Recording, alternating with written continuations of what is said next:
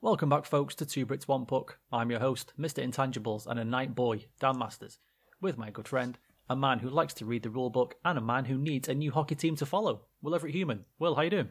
Uh, I'm still a bit gobsmacked, to be quite honest, Dan. Uh, It was an interesting day. Uh, what what was interesting to me was was that I send you messages quite frequently, and unbeknownst to the people at home, our dear listeners, it can sometimes take you two or three days to reply. Yeah, I replied, Montgomery's been fired, and I got a reply back in about eight seconds. So it's clear where your priorities lie, Will. it's, just certain things. Uh, you, you caught me at the right moment, Dan. What can I say? And it, uh, I guess so. you just. Uh, I guess so. It was an interesting thing for once. You sent me a message in, so I thought, well, I've got. A... Touche. All right, so obviously we'll talk about Montgomery later, but there was some other big news this week with implications for certain hockey players, which is that Russia has been banned again from all competitive sports. Well, appearing under the Russian anthem and uh, the Russian flag, as happened a few years ago when we had the Olympic athletes from Russia. RUSADA, which is Russia's anti-doping agency, which does sound like a made-up name, if I'm being honest, was non-compliant in handing over manipulated data to investigators in 2019. So there we go. They've been banned again. They refused to hand over manipulated data. They were non. It says they were non-compliant in handing over manipulated data. See that that sounds like the the doping or the anti-doping agency were like, look, you don't even have to give us genuine samples. Just just give us something, and they were still like, nah, fuck you, two's up. We're not even going to give you anything. I won- I wondered if it was more kind of, look, we know this data's bullshit. Can you just tell us why? And they went, uh, no. Uh, So that's maybe the it was that. I don't know. more sensible way of looking at it, I suppose. But of course, it now means they can't compete under the Russian name or with the Russian flag. So I said to Will, we should try and come up with a new name, not OAR, and, and a new flag. So what did you ha- what did you have for your name, Will? For my name, I'm I'm going to go. I've got I've got two choices for my name, and they're both we're going to well a few choices actually, a few suggestions, and you can yeah Go on then. choose your favourite out of out of the lot. We're going to go into the past a bit, Dan, because you know while you can't compete as Russia, you could still compete under a name and a flag that is very um that is still Russia. It's still representing Russia. None of this Olympic athletes of or independent athletes hailing from the Greater Moscow area or another thing. Nothing like that. yeah. so I think the the solution to our issue, Dan, is conscription. Any Okay, yeah, any like it. decent yeah any decent Russian hockey player or decent Russian athlete just get conscripted into the army and then bosh Red Army athletes. Oi, oi, oi. Oh, that's amazing. that. Red Army athletes. I love, that. it. Absolutely love that, didn't you? And I was thinking like along the lines of Chernobyl, where they got those guys to clean all the stuff off the roof. yeah, Like yeah, you go out there, you run for you run for thirty seconds, then you're done. That's it. I don't, what- and they're all living in like a ramshackle camp, and like Just outside the village. like um, who's a, who's a young young Russian guy like Andrei Svechnikov turns up for his uh for the World Championships, and he just goes into a tent, and there's like Alex Ovechkin and and Evgeny Kuznetsov just doing lines of coke. Oh, fantastic! What else did you have? I had one a little bit more serious. I was going to say Scythia, which is uh, one of the earliest sort of known names for an area in Russia. Oh, okay. Not quite as funny or interesting, or otherwise, you know, again harking back to the past, a bit more blatant. Um, just goes the USSR again, That's what I thought you were going to say the first time. Soviet yeah. Union. Why not? Get the Yeah, dig out those old and- is it the hammer and sickle? Yeah, hammer and sickle. That's Yeah, the yeah, the hammer and sickle. Yeah, get that back out. Can you imagine that? Like they suddenly drop like they drop a flag and it's just the hammer and sickle, and they're just like, "We're back." Yeah, oh my god! You forced it out of us. It's just Jim Ross. By God, that's the Soviet Union's music it's the greatest twist of all time.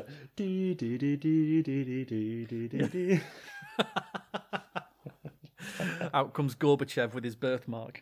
So I've been waiting in the shadows for far too long. yeah. Putin was just my puppet. I am the real master. and now my opportunity to play first line centre for the Russian national team has come back. Uh, I went. I went for an acronym I went for democratically oppressed people earning respect sportingly, which is dopers. I thought that made uh, made a lot of sense. is- is- Just get straight to the point. No, no messing about. Are you going to do some proper xenophobic Red Scare stuff and spell the sportingly with a Z? So it's probably like dopers. so it's got a slight 90s swing to it. It's good. Uh, what did you think? What, what do you think about the? Uh, what do you think about the flag? What should that be? In all seriousness, there's only one choice for the flag, and you've got to get that like double-headed eagle, just in black on a red background. Bosh, just embrace the fact that you're fucking pure evil, and go from there. I went for a, a syringe with a red, you know, like the no entry signal, like the uh, with that behind it, and then a thumbs up, because hey, we're not taking drugs. We're good. no, yeah, we don't, we don't do that. We don't do that. We're really sensible. Fantastic. There we go, Russia. If you want to get in touch, interestingly, I'm hoping to talk to somebody who's very knowledgeable about Russian matters in a few weeks for a, a new interview. So uh, I'll, I'll ask her what she thinks. Little, little teaser, absolute Little teaser. Little teaser. teaser. Let's go on with the show, shall we? Yeah, I suppose so.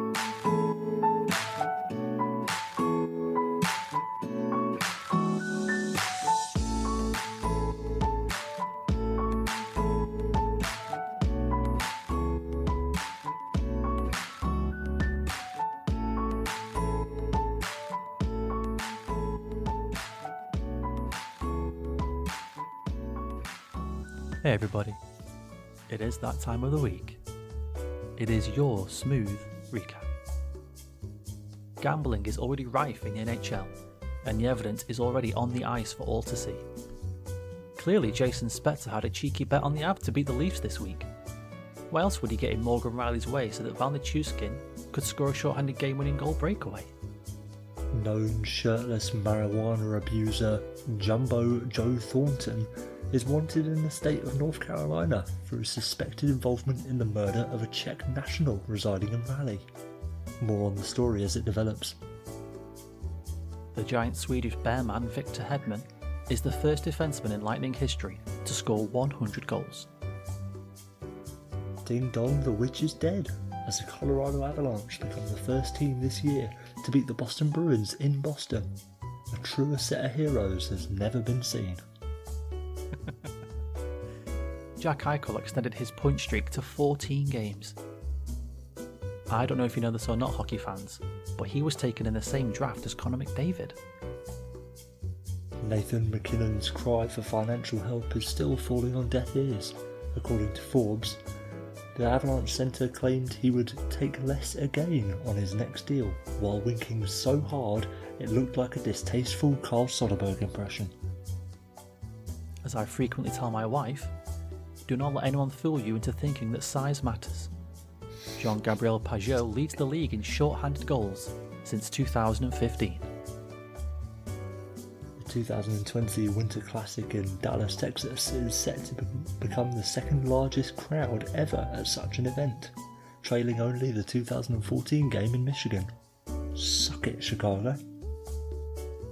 Sebastian Aho is the only active player to score multiple hat tricks that consist of an even strength, power play, and short-handed goals. That's three different ways to score. The fourth best player ever once scored five different ways, but his name escapes me at the moment. Jordan Binnington allowed four goals on eight shots against the Maple Leafs this week. yes. And that was your smooth recap. You're liking his Binnington narrative, aren't you? Oh, you mate, predict, nothing- you, you're sticking, you're sticking by your prediction from the preseason. He's not only is he a piece of shit, Dan, but he is shit as well. Like it will come to light. it will come to light soon enough. Don't you worry about that. It took a couple of years for Scott Darling to be chased out of the league, and uh, I've still got faith. oh, Scott Darling. Oh, God, yeah. God, remember that guy? Who? yeah, exactly. All right. Who's winning the cup? Uh, winning the cup is. Uh, I'm going to be a, a, a little bit a little bit topical here, Dan. Uh, Finland have won the cup this week by uh, by Yes. electing Sanna Marin, who is set to become the world youngest world leader at age 34. Well done, Finland, for some progressive politics, which we could all do with uh, taking a leaf out of your book at this at these trying times. Yeah, shout out to best friend of the show, Meredith Foster. I know she'll have. Uh, she had a vested interest in that news as well. And uh, I think all the mm, leaders of the of the five major parties in Finland are female, and I want to say four of them are under forty. Do you ever just look at that and think, what have I done with my life? I, I don't know, like. Yeah, I'm I'm barely up on British politics, let alone Scandinavian or even Finnish politics. So, like, I'm sure there are still internal issues that Finland struggle with. But yeah, you look around the world and you think there are there are much more progressive countries than, than the UK or, or Canada or the US, and I Yeah, think no you can shit. just hope that we all catch up at some point. It's a fucking shit show over here, isn't it? Jesus. Jeez Louise. I'd I'd say something about tomorrow, but it's going to be too late. So um, yeah, if you're listening, you better have fucking voted, or else I'm coming to your house and I'm going to smack your bum. Winning the cup for me this week are the Carolina Hurricanes, as mentioned in the smooth recap. As uh, Joe Thornton bringing back the throat punch, I was, I was very impressed. But uh, he hit, hits Peter Mrazek, who goes down during a scrum. And the next day at Canes' practice, someone had spray painted a dead body outline on the ice where Mrazek was, with uh, with PM34 inside the inside the victim's outline. It was fantastic. I love the Hurricane so much. They're so, the best. So good. Like they've just so embraced that side of the marketing. I'm hoping it comes out in a few years that there's actually a dedicated, I don't know, like director of fun or something for the Hurricanes. I don't know what you would call it, like director of excitement or something like that. Am I going to go, what? Oh, it's that guy. He was the guy who did all this stuff. I get it. Tom Dundon has made his money in very, very, very reprehensible ways, but you like the but. However, I mean, he's a war criminal, but, but repeated child murderer Tom Dundon. Um, yeah, but allegedly satire. It's satire. allegedly just Randy Tom, case. Tom Dundon. But you know, like the the perception of that team has changed so much since he came in, and you can't help but think that there's a bit of a correlation there. So Oh, completely. We laughed, didn't we? Because he said, I want to come in, I want to change the way people see hockey, I want to change this. And we were just going, yeah, mate, of course you will. Like, hmm. whatever.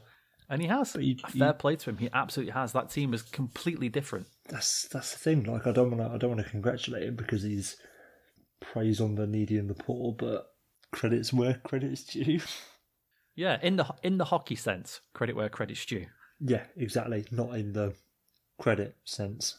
there, there you go. God, mate. I was going to say, Is this the blooming Oh, uh, late show John Oliver or something? Fucking hell. right, who's getting relegated? You know who's getting relegated. Do I will? I d- it's the Dallas Stars, Dan, unsurprisingly. I'd say turning into a shit show of an organisation, but it's more that becoming more apparent and more on the national and international stage that this is a very dysfunctional organisation.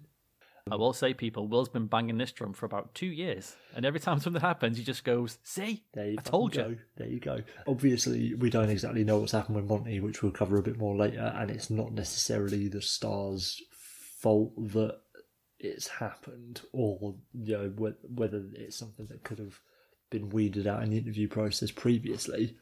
But it's just another thing to add to the list with with horseshit gate, with the hiring of Ken Hitchcock, with even going back years and years and years to when they were bloody bankrupt and stuff like that. Like bad organisation, man. Very, very, very bad. As I mentioned with the director of excitement for the Carolina Hurricanes, I feel there must be a director of misery working with the Vancouver Canucks Oh. because those fucking V jerseys were so bad. I nearly stopped watching the sport forever. Oh my god, they were horrendous. They were horrendous. But it's it's it's classic, though, isn't it? It's a throwback. Yeah, but some things should be thrown far back enough that we never see them again. No, know? I, I disagree. I think Do you know what I thought when I? Do you know what I thought when I saw it? I thought it looked like a 1990s West Germany away kit. That's what I thought. Oh, mate, I don't even. When football kits went a bit like. bonkers in the early 90s, like that's what it looked like. It was just terrible.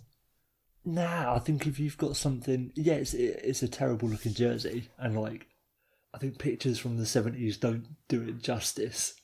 It wasn't until like you see it nowadays and like in a modern setting, where you're like, "Fuck, that's horrendous." But I think if you've got something that bad in your back catalogue, you've got to crack it out every now and again. No, You have to. You have to. no. Especially like where it's such an iconically weird and bad jersey. Yeah, but then put it in a museum or something. It is in a museum. It's called the No, no, Hockey Hall no. of Fame. I don't mean that kind of museum. I mean like a museum of horrors. Not, uh, like the London Dungeon. yeah, like the Black Museum that shows all these torture devices and things. No, awful, awful, awful, awful. They, they have a sign on the wall before you enter the exhibit. It was like pregnant women and those with heart conditions are advised to not view this jersey. Can you yeah, wear blackout glasses or something, or a blindfold, like that Sandra Bullock movie, whatever it was called now. I can't remember. I'm sorry, sir. If you're on any sort of blood thinning me- medication, you cannot attend this museum.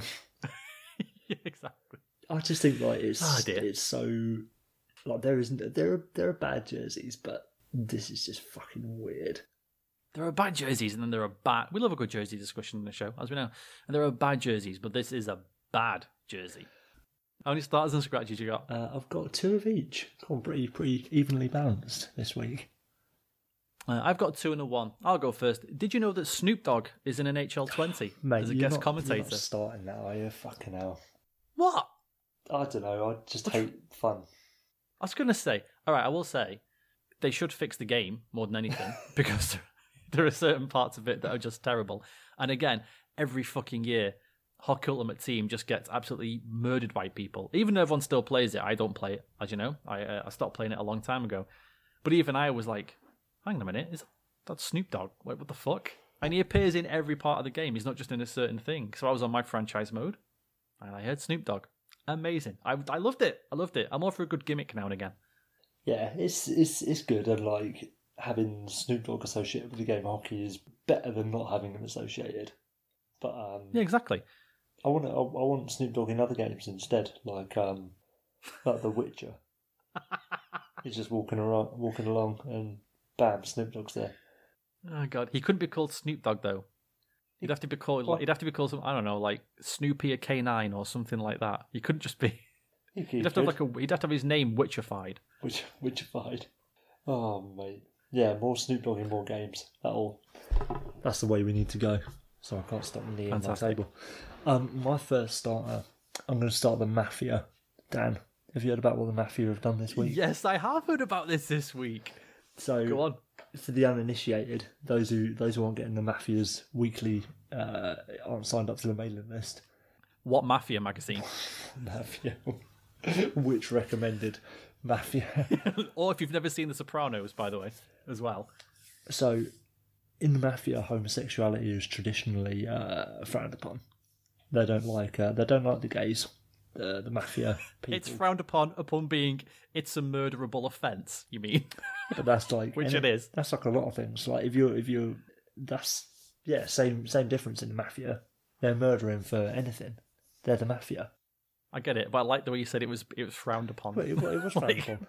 being murdered for being gay is well. They did well. They frown upon it. I don't know if you know that. I'm not a fan of that, so you're gonna die. No. Point being, we don't need to worry about that anymore because homosexuality is now a okay according to the mafia. They're allowing gay mafia members, openly gay mafia members, and the thing that sparked this change of heart from the world's most notorious crime lords is uh, that one of the Shout out, shout out to the Yakuza, by the way. You know, just in case, Well, and the I'd- triads. I'd, I'd say I'd say they're probably more. If you if you polled anyone on the street to name like a, a, a an organised crime syndicate, nine out of ten are going to name the mafia.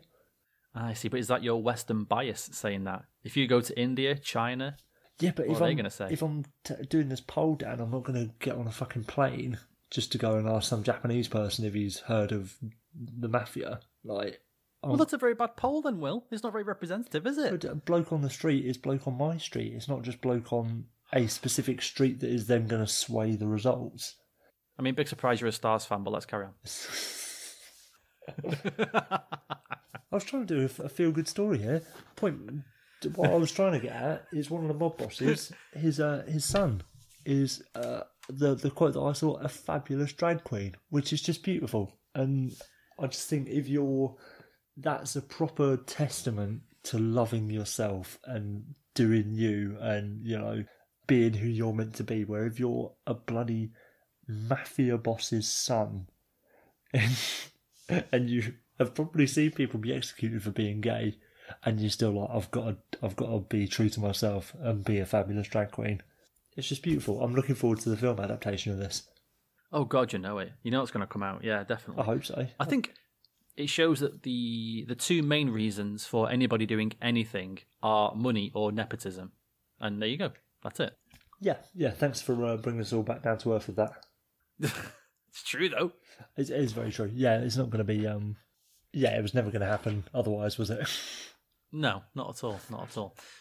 My second starter this week, I've got to start Laila Anderson, the amazing girl who helped the St. Louis Blues win their What's first that? Stanley Cup. What's she done this week? I haven't haven't heard what Laila's been up to. She got to meet her bone marrow donor, Oh, so who was uh, a young pre med student, uh, to give him his due, by the name of Kenton Family. And they met for the first time. There was a, a, a kind of a presentation, and he came out on stage, and they hugged. And it's one of those stories. Laila cried, Kenton cried, everyone in the crowd cried, I cried. It was beautiful. Find the video if you can, because it's completely heartwarming and touching. And this is also a public service announcement. Please make sure you're a donor, people, of any kind. Donate everything. I think I've said before on this show, once I'm dead, just take it all out of me and then just chuck me out of a moving car like a Christmas tree that you don't need anymore. Because I, I, I don't give a shit. Just take everything. And, you know, you can help somebody in your death. And that's a very good thing. Can you um? Or in this case, in this case, as, uh, as young Kenton found out, you can help somebody in your life as well, which is also great. Can you donate skin when you're dead? Probably not. Well, no, I don't know actually. It would depend on the age of you, I guess. I feel yeah, if the like- skin matches up. I, But I don't know. I feel like you don't you don't get skin donors, do you? Like I, don't, I No. don't think you can do a skin. well, I suppose if you can do a face transplant, you can do like a skin graft from somebody else's skin. What happened after what happened after your motorbike crash, Tony? Oh, it was terrible. Like half the side of my face was missing. But that's but you but you've got skin on your face. Yeah, I know. This is some some builder fell off some scaffolding. This is one of his arse cheeks. It looks amazing, doesn't it? like, can you imagine if you if you wanted some skin donating to your body? Like, where's the skin coming from? Like, don't give me the ass. Oh, come on. But it, probably just comes from like all the skin just ends up in like a, a, a big bin somewhere. You know what I mean? Like, and then they're just Yeah, fishing it skin out. bin. There you go. Skin bin. Yeah. Go get it from the skin bin. Yeah, because there's only there's only certain places you can take skin from, isn't there? And like the the arse cheeks and the thighs are the two best places, Really? apparently. Well, I suppose they're big, Yeah, big so. surface areas, isn't it? Exactly, yeah. You ever seen Silence of the Lambs? Exactly. That's it's the it's the best place to take skin from. I've heard that the best meat's in the rump.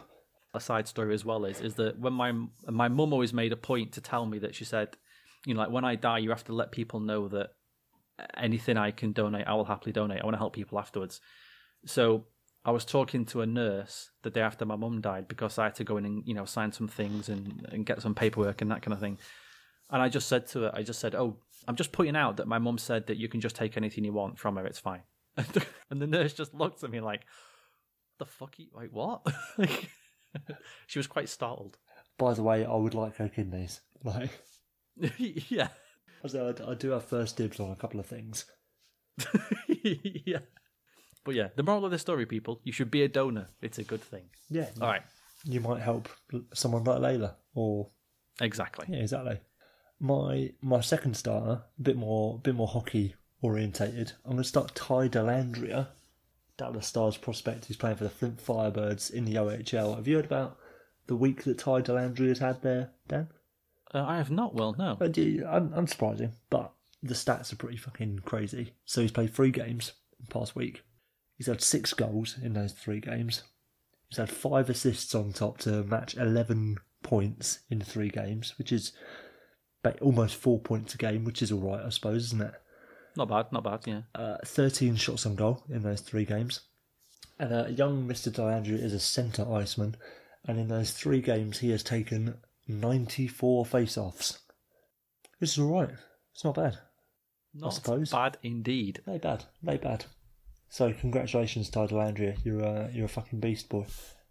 A hell of a week. Actually, just quickly, I just remembered. Extra starter thrown in. I'm going to start Dougie Hamilton for scoring from the uh, the halfway line. Mate. yes, yes, yes. Who did he score that on? Was it Koskinen? I assume Oh, it God. was Koskinen. Who's the Oilers' backup? Uh, Mike Smith. Fucking Mike Smith. Yeah. It was terrible as well because it wasn't even screened. Have you seen it? It was just a straight shot. Mate, absolute laser of a shot is what it was. I know, but if you're paid to stop pucks, just stand there and let it hit you in the chest. I'd imagine that Koskinen was trying Laser or not, to from do the that. Like, fucking I don't think he was, Will. Because if he had done it, wouldn't have gone in. Laser or not, from the fucking red line. I don't think Like you're bobblers or. Uh, bouncers. I don't think you're familiar with Mikko Koskinen's previous work, Dan. you make a fair point, actually. Yeah, what am I thinking? Of course he scored. I'm an idiot. God, mate. Yeah, that's that's beautiful. That's just beautiful. It was. All right, uh, your first scratch? My first scratch is Brett Ritchie, Dan. Noted mathematician Brett Ritchie. Noted mathematician Re- Brett Ritchie. The quote is um, It's an 82 game season. We weren't going to go 80 and 3 or whatever it was. well done, Brett. Sorry, can you just read that quote again to me? I just want to count something in my head. Go on. It's an 82 game season. We weren't going to go 80 and 3 or whatever it was. He forgets between the between the words 82 and 80 and 3 there's seven words. In that time, in those seven words, he forgets what he just said. Not only how many games there are in a season, but he just reminded himself how many games there are in a season, and he forgot. I love how like he went for 80 wins as well. Like, it's not like. It's not like he said, oh, it's not even though gonna go- already due to their record that's mathematically impossible as well like even if they win out now they're not going to get 80 wins But it's like he's he's not giving himself. He's not even doing maths. He's just failing to to, to say eighty two.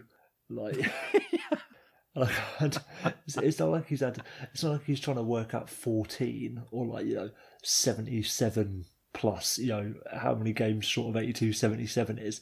He's he's literally just got to say eighty two and then eighty and two. i know Jesus. to be fair though let's to be fair in this world in, in these days of fake news he's not wrong they were never going to go 80 and 3 you know I'll, I'll give you that. It's not the quote itself is not inaccurate. Ex- ex- that's a 100% factual quote so you know give, give him some credit somewhere For shame, for shame, Mr. Ritchie. You shouldn't have given up your schooling for the sake of playing an average OHL career and then becoming a fourth line Another- in the NHL. Another another important message this week, folks. Stay in school, Fucking okay? Or at least do some like, online classes or something. Fucking hell. Yeah. At least get GCSE maths at grade C or above if you can. Try your best. I couldn't relegate the New Jersey Devils again this week, but I can scratch them. And I think I will, as the other night against the Preds, they had too many men on the ice. Those too many men were 10 men. They had 10 men on the ice at one point, Will. Yes, that's awesome. Now, some would say, some would say that the Devils are running a bit of a shit show at the moment. I don't think they are. I think their I think their analytics department is so ahead of the game that they're thinking, hang on a minute, how do we double up all our chances? Double the men. Very smart. Very smart. Ten men on the ice. I think it's the way forward. That's like, how, how does that? How does that even happen? Like that's that's not even just you know a couple of people are a bit slow on a line change or whatever. That is Do you know what it is? You would think after guy number eight. Yeah, you would think after guy number eight, guy number nine went, hang on a minute, this doesn't seem right. but no, off he goes. I, I love the idea of like uh, what Nasreddine behind the bench. Right, you know, line three, pair number two, out, out you get, out you get. One one of the other five skaters are on the ice, and they're just turning to each other like, uh, okay. It's just like over the top, charge, just send everyone. oh I don't want to go, boss. I don't want to go. Yeah, I'm scared. Get out there. Proper Okay. Bayonets up Taylor Hall's ass. Oh dear, ten men on the ice, brilliant. Uh, and your last scratch. Uh, my last scratch is going to be Donald Gosling, uh, who is a recently deceased tycoon of NCP car parks. Dan, do you get NCP car parks up up top? Yes, we do. Will as I do not live in the fourth century. Well, I didn't. I didn't know if like NCP was like a South only thing or something like that. No, Like, jelly deals. and, yeah, even more. Yeah, yeah. Or like Saying all right, governor. uh, all right, governor. Yeah, but there's there's other stuff that's like South only or whatever, isn't there? Or North only. I'm trying to think. North only things are like flat caps, greyhounds, meat pies, chips and gravy. That's a northern thing. No, but that's that's Uh, not like North only though, because I unsurprisingly have had a meat pie, have seen a flat cap, and had chips and gravy. Like, I'm talking like, I don't know, like there's so there's Breaking news: We can't think of anything. Has the North-South divide truly been quashed? It? Are we are we breaking this news in 2019? there there was a fizzy drink brewed in Folkestone called Bing. Have you ever had Bing? I've never had Bing. There you go. So I'm thinking stuff like that. Point is, Donald Gosling, um, I'd say rest in peace, but he's clearly a prick. He's um, left in his will fifty million pounds sterling to uh, the royal family, Dan, so that they can build a new yacht Yes, I did. I did hear about this. Yeah, I And don't for- get it. for one of the most extortionately priced multi-story car parks in all of the world. Dude, it's insane. It's insane. This is such an old man rant, but fucking hell, you go to you go to Manchester City Centre, you park in an NCP, it's twelve quid for like three hours. Like, what no, the fuck? that's offensive. That's so bad. I know, I know. NCP are notoriously criminal as well. I'll, I'll tell you, absolute car park touch. There's a a, a, a primary school like right. That's a southern thing. Saying touch. That is that's the most southern you've ever been on this really show. absolute touch. I'll tell you, mate, absolute car park, fucking touch. Absolute touch, Give me the fucking right amp. right, so I'm walking down the street. Right, see this bird. She's a right fucking salt. Um, Proper salt. proper, Proper fucking salt. salt, mate. Go on. So this primary school in the centre of Norwich that um doubles up as it opens its like playground as a car park on the weekend, and it's fucking What? dirt cheap. It's so good. Like you pull in, you drive into this school and you drive onto the p- playground. And obviously, where it's just like a playground, there's no marking for the spaces.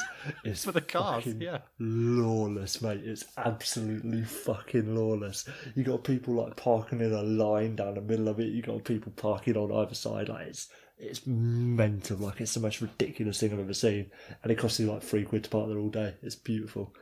Exactly, exactly. You want chaos? Well, that's what you're going to get for three quid. Yeah, that's what more could you ask for? And it's the sort Do you know what of thing. though? Go on. Shout out to that school because that's a smart move. How can we make money? We need car parking. There you go. Problem solved. Yeah. There's fucking oceans of tarmac. Big up, big up, big old school. Thanks. Abs- Absolute touch. That was amazing. Before we get on to our guest and the news, we're on Spotify, iTunes, Google Podcasts, YouTube, and other places that you can hear us.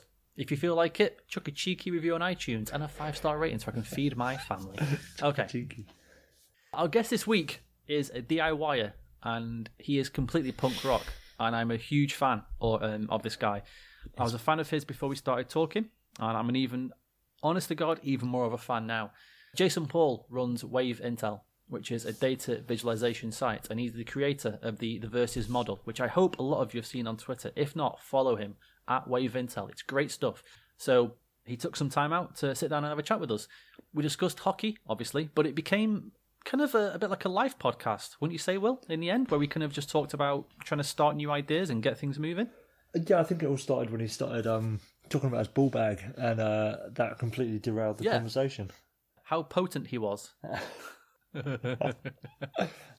he is at Wave Intel on Twitter, and uh, all his info is there. He's a self made man, and he's trying to start something up for himself, and he's doing a great job. So here he is, Jason Paul. Yeah, so you're probably naked then, right? That's why you're not uh letting me see you. No, if I was naked, I'd definitely let you see me. this is going to be one of my questions, so I don't want to kind of ruin it too much, but it's kind of how do you balance trying to start something new with already having a family and that family being used to things being a certain way, and then you saying on a Monday night at six o'clock, well, I've got to go and talk to somebody from Canada now, so I'll see you in a bit. It's uh, Yeah. it can be tricky. I feel your pain. Yeah, I'll, yeah, but I'll I'll save that. I'll ask you about that uh, in a bit. How's the? Uh, I've got to ask you. This is a typical British question. How's the weather over there? Because it's freezing over here. Uh I bet you we're colder here. yeah, I was gonna say. Do you know what? Since I've started covering hockey, I uh, whenever I go outside and think, man, it's cold today. I just think, oh no, wait, no, it's not. It's not cold at all.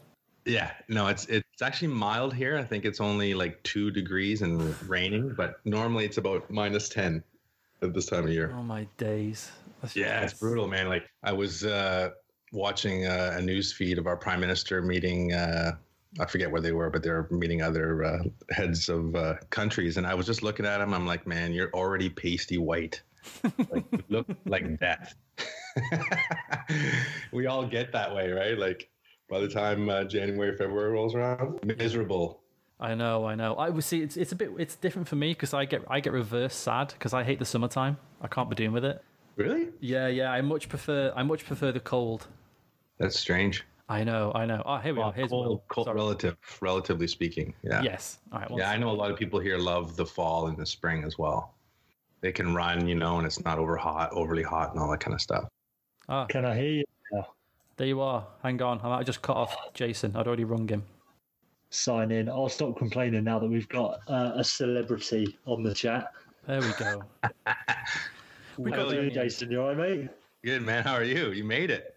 Very yeah, I just I got there, so I was just telling Dan about how uh, Skype was treating me like a dickhead, and uh, I had to get it to text me to prove that I am who I say I am, which is the wonders of modern technology. Do you have a family too? Uh, yeah, I, I, again, I was just complaining about having to care for my own toddler, Jason, which is a, a hard life that I know you, you're definitely very familiar with. yeah. I've got um I got You got four. f- four, yeah, yeah. So I'll, I'll stop moaning about having to do anything for uh, for a baby girl. How, so what's the what's the split? Two straight down the middle, two and two, or? No, uh, uh three girls and one boy. The boy's the oldest. Oh, very nice, he's, very he's nice. six. He's six, Oh. so it's a bit of a, it's a shit show over here for sure. How how old's the youngest? Uh two and a half. Oh, good. Well, at least you know, at least they're all growing up in the same similar sort of Yeah, Yeah, you've not just got a newborn floating around with a six-year-old as well. Yeah, it is. It is good. But the two and a half year old's like living with a living with a chimpanzee now, right? Like she's just getting into everything. We've got the control TV controllers like at the highest points of the of the house. You know, on top of the TV, on top of the chandelier. It's just out of control here now. Yeah, just got that's that's the same age as my daughter, and you just can't. I'm slowly realizing that yeah, like you say, you can't leave anything anywhere at all. Doesn't matter what it is. Like they will cause havoc with it. I don't want to. I don't want to gloss over the main story here, Jason. But it appears Yeah. that you're potent as hell. Yeah, you know, uh, You can't miss. I think it has something to do with. Uh, I grew up in Sault Ste. Marie, Northern Ontario, Okay. and there's there's all kinds of you know pollution and stuff in the water up there. So I think it has. Something, uh, it's it's not just there's nothing to do apart from go to Greyhounds games. yeah, exactly. Okay, so how do you balance your life now with everything you do with Wave Intel and the Versus model and all that kind of thing with having a family? Because me and Will struggle sometimes with having a family, and now we're starting this podcast from scratch. So our wives have kind of got used to living a certain way with us, and now we have to say, "Well, I'm sorry, I've got to do this, or I've got to do this for the show." How do you sort of balance that out? That's a good question, man. I was going to ask you guys that, but I, I just don't think it's balance, man. There's no such thing as balance. It's like uh, I I kind of try to just do everything on the periphery, right? If I can do something at 11 o'clock at night, I do it at 11 o'clock at night. If I can call in sick one day at work and I get a bunch of shit done, that's it. It's like I, I try not to, as you guys probably know, do not interfere with the family, right? It's like Yeah, yeah. don't you have to keep them happy and uh, I think all my other stuff has suffered, like the Wave Intel and, and my stuff. Like, I, there's so much more I'd love to do. It just just can't do it, right? It's just a reality of life, isn't it? You've got uh, fa- like as cheesy as it is, family does come first, and everything else, especially anything hockey related, is is extra, is fun, it's it's you know playing with your toys sort of thing. So if you start sacrificing your family for the sake of having fun, I don't think you're uh, you're doing right by them. Yeah, like I don't know if you guys, what you guys, uh, how you deal with it, but uh, my wife and I, we call certain times of the day like the red zone, right? Between six thirty yeah. or, or you know six thirty and nine o'clock in the morning is like the red zone. You, you can't, and and between you know like three three thirty for us picking up kids at the school and, and getting dinner and all that kind of stuff. Between then and bedtime, which is now stretched out for us to like eight o'clock, is like red zone. We can't do. nobody's sitting down. Nobody's having a massage. Nobody's playing Tetris, right? Like if you do that, you're just gonna get a punch in the face, right? So, so those zones, I'm like, I just block those out. Can't can't do it. Just got to be on on your feet. That's a good way to do it, having the like defined lines and not because yeah, a lot of people can work sort of on the fly and be be a bit more flexible in, in that fact. But yeah, when you have the, the set blocks, it's like everybody knows where they stand, sort of thing. Yeah, exactly. Started out with us on the show where we would record on I think a Wednesday, and I would have the show out by Friday. But then it's too long for in a hockey world. That may be, that may as well be three weeks. So now I, I then put pressure on myself to have the show out the next day. But it involves on a on a Wednesday night if we record on a Wednesday, I don't go to bed until sort of half past one, two o'clock, Ah, and then shit. you know get up again at you know get up again at six, half six, and then I have to finish off the show Thursday night when I get in. In between, like you say, getting tea ready, you know, washing, doing all that kind of thing as well. And you, yeah, it's I don't know why we do it. It's kind of it's crazy. It is, and, it's like technology has allowed us to kind of do it, right? Because if if this was five years ago, ten years ago, and you had to do this in the studio and and call people up and all that kind of stuff, like you you would say can't even do it, right? So now you can do it, and it's like tantalizing because you're like, oh yeah, I want to do it, and then you semi destroy your sleep patterns while you're trying to do it, right? Because you've you've got to make sacrifices in whatever areas you can, and and you know to speak boldly for the three of us, you can't sacrifice in the important areas like family, so you have to sacrifice in the less important important areas like physical health and sleep. Exactly, man. Yeah, and just do it, right? Like you guys are doing it. I think it's awesome, and I mean, Thank you, man. Thank you. I mean, all we do is chat breeze once a week and then send it out. You're doing stuff that's going to sit there and be more uh, a bit more current and a bit more bit more interactive. Yeah, I do a lot of it on the on the on the toilet. Tell you the truth, right? like I set up set up these, like this whole analytical world, right, is awesome. Uh, but it takes a lot of work to look at the the data. So Yeah. what I've what I've the goal that I tried to do was make a couple tools for me. Like I, originally, I didn't even make them to put out in the world. I wanted to do it for myself, right? So that I so that I didn't have to flip from one website to the other and a, a different database and all this kind of stuff or a different sheet of uh, uh, of information. So I put it all in one so that I can actually have it on my phone, whether I'm on the bus or, you know, in the loo or something like that, and I can quickly look up something. If somebody gets traded, I can look up at my data and and I can quickly get it out on Twitter or, or make a comment about it. And so that that has really helped me to kind of have that that build up front to be a little bit more nimble now. That was going to be one of my questions: is how does how do you get the how does the data get to you? Are you literally just scrolling through websites looking for all the data you can find and putting it on yourself, or do you have like a team, or how does it work? Uh, well, I think uh, well, I steal it, right? I steal the data from good people. No, I, I just it, it's a common practice, right? Like scraping. You've probably heard of scraping uh, websites now. Yeah, yeah. So I'm not overly technical. I, I, I do as much as I can, kind of thing. I'm just kind of like a uh, almost like a beginner when it comes to that. But I just scrape the data from from certain websites. And one of them is uh, that I like the best is uh, Natural Stat Trick.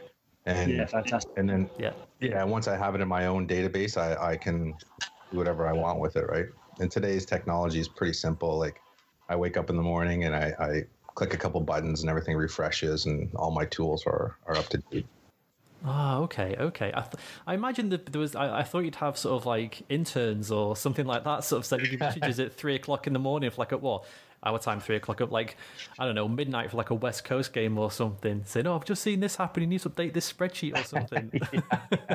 Yeah. When I first started my website and I started tweeting and stuff, that's what I did. I always said we and I always pretended I had interns and stuff like that. I was having a lot of fun with that. But but the truth is it's just me. I've got some good friends that uh, do a lot of data work and that kind of stuff and they help me out a little bit here and there. And my wife is a, uh, an epidemiologist, so she's basically a data scientist. So I, I pick her brain on how to do a couple things here and there. But ultimately, if you're doing most of the uh, most of the legwork, Jason, you got to start taking credit for it yourself, haven't you? Yeah, yeah, exactly. That's what it's about. That's what it's about. Thanks. Yeah. So I'd imagine like the bulk of the legwork. How often do you review your sort of your tools and stuff? Because if it's if you're mainly just doing daily data scrapes, then I assume updating the same tool, like or feeding it into the pre-existing tools. How many Yeah. times a year, if at all, do you do you update the model itself? Um, that's a good question. Well, I got to do it once. I have to do it at least once a year, like the data part, because of the new Mhm. season. Once the season rolls over, then I have to kind of um, build a new, not build a new database, but update the database uh, and the call, the the scraping. As far as the tools, the face of the tools themselves, like Versus, I tweak it all the time. But Versus is pretty. I'll do one big one per year, one change, Uh, I've gotten into, uh, you know, changing the colors once in a while, or are doing, um, you know, for hockey fights cancer. I did the co- the purple colors for the for the Oh, and that kind of stuff. And I'm starting to have fun with that. I love the design part as well. Like I love the data, but I also love the design part. My uh, my brother's a graphic designer. Uh, he's a professor of graphic art, and I, I get a lot of tips from him. And I grew up with him, so he uh, he's given me some good pointers. So, So I, I don't know. your intern then. Yeah, he's my intern. But that, that's the, the graphical side of it is as much the important bit as the data. Obviously, the data has to be accurate, but and it has to be important and interesting data for a fan to want to digest. But if you're not presenting it in a way that's a- at least remotely understandable for, for Joe fans, sort of thing, then then yeah, what's the point of having it out there? So yeah, you're you're right to focus on that side of it. do you guys um, put you on the spot here? Do you do you have you looked at it? Do you kind of do you like the data? Do you think it's a bit too much, or do you think it's a bit too in depth, or not not in depth enough? No, speaking of the graphical side of it, and I'm glad you noted. Sorry, Dan, to cut you off there. No, it's fine. Um, I'm glad you know natural stat trick because it is a lovely way to, to digest natural stat trick in a way that's a bit easier. Sometimes it's, it can be a bit daunting sometimes when you when you're looking at reams and reams of, of just raw numbers and trying to pick out right what's what's this data actually trying to tell me about this team. And I'm such a knuckle dragger, Jason, that if you got some, you know, some sort of uh, oh, not like ring graphs for want of a better term and, and bar graphs and stuff to show me right that if it's bigger it's good if it's smaller it's bad then yeah i'm, a, I'm an absolute sucker for it Good. Glad you like it. Good. No, yeah, yeah, I'm a huge fan. It was one of the reasons why I wanted to get you on the show. Is uh, I'm a big fan of your work. I love the idea. Speaking of having the best ideas on the toilet, how where did this idea come from? Was it while you were sat on the toilet, or what, ha- what happened? Uh, I don't know. I thought um, I love analytics, right? So I I kind of I would go to Natural Stat Trick, and I would look at you know the Montreal Canadiens, and I would say, okay, what is their Corsi for, and what is you know how many high danger shots do they have, and then like what how does that relate to the league? Unless you sort it and then you count down, you're like, oh, they're eighth in the league, but are they eighth or are they are they percentile wise? Are they higher? So there's you, you look at one or two points and you start getting lost, right? So that that was kind of what I thought. I was like, how can I look at all this more easily? I want to see I want to see a team compared to another team, but also relative to the league. Everything's about perspective, right? So so that's where it kind of grew out and I just started thinking of how I could make it look like that, right? And uh, so this was last year, I guess, last uh, year this time, I started thinking about it, and then I got, I don't know if you follow me that closely on on uh, on Twitter, but I got diagnosed with cancer, uh, Oh, cancer. Yeah, la- la- it was this this time last year. That's that's in a whole other podcast we can do, and uh, so I got diagnosed, and it's all good news, right? I got I got uh, one of my one of my balls taken out basically, and just like Phil Kessel and uh, Shea Theodore. have you have you done your 40 yard dash since before and after to compare the the, the trimming of the, the excess weight or yeah, yeah. do you feel inspired and faster Uh, yeah, I was thinking about getting uh, a replacement, but uh, it was a little bit too expensive.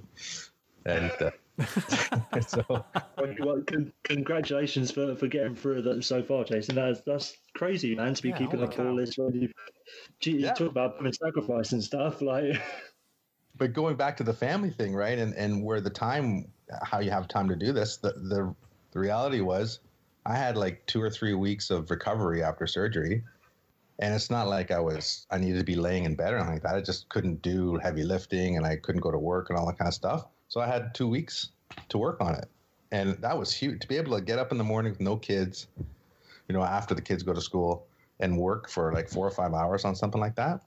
And that's the only reason I got I was able to hammer it out. Basically, was to have that nice solid two weeks to do it.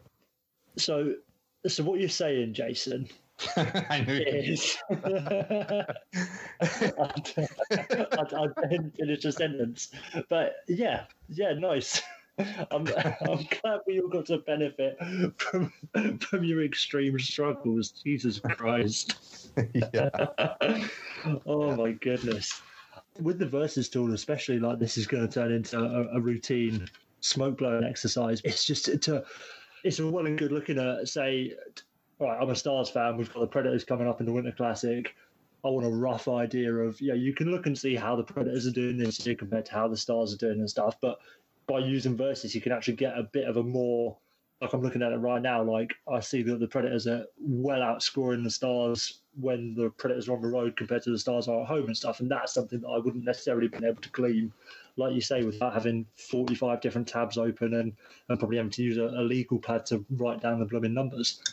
Yeah, I'm glad. I'm I'm I'm glad you uh, you get value out of it as well. I mean, what I what I've learned since I've I've had this out here, and it's it's it hasn't even been a year. I think I launched it in January last year, um, or this this year, is that um, uh, gamblers love using it. So yeah, I, I, why? Every time every time I, I make a tweak out of it, I uh, sometimes I'll, I'll throw it out on Twitter and say, you know, I'm thinking about removing this or whatever, and then I get a bunch of people coming back to me. It's mostly like Twitter handles for like gambling, basically. So, so I think it's it's uh, I, for me that's a positive uh, positive sign that obviously it works. People are putting money on it.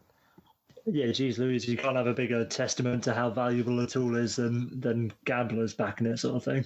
Yeah, yeah, and the other thing I, I, I learned was uh, I think it's way cooler than everybody else. You know, I'm like, I think it's amazing, and then people are like, my my close friends, like you know, people who who you kind of put stuff on first, uh, who are huge hockey fans as well. I got tons of huge hockey fans as well, uh, obviously, uh, as friends, and they're like, yeah, that's yeah, whatever. You know, most people I still find most people just like watching the game, and they don't really want.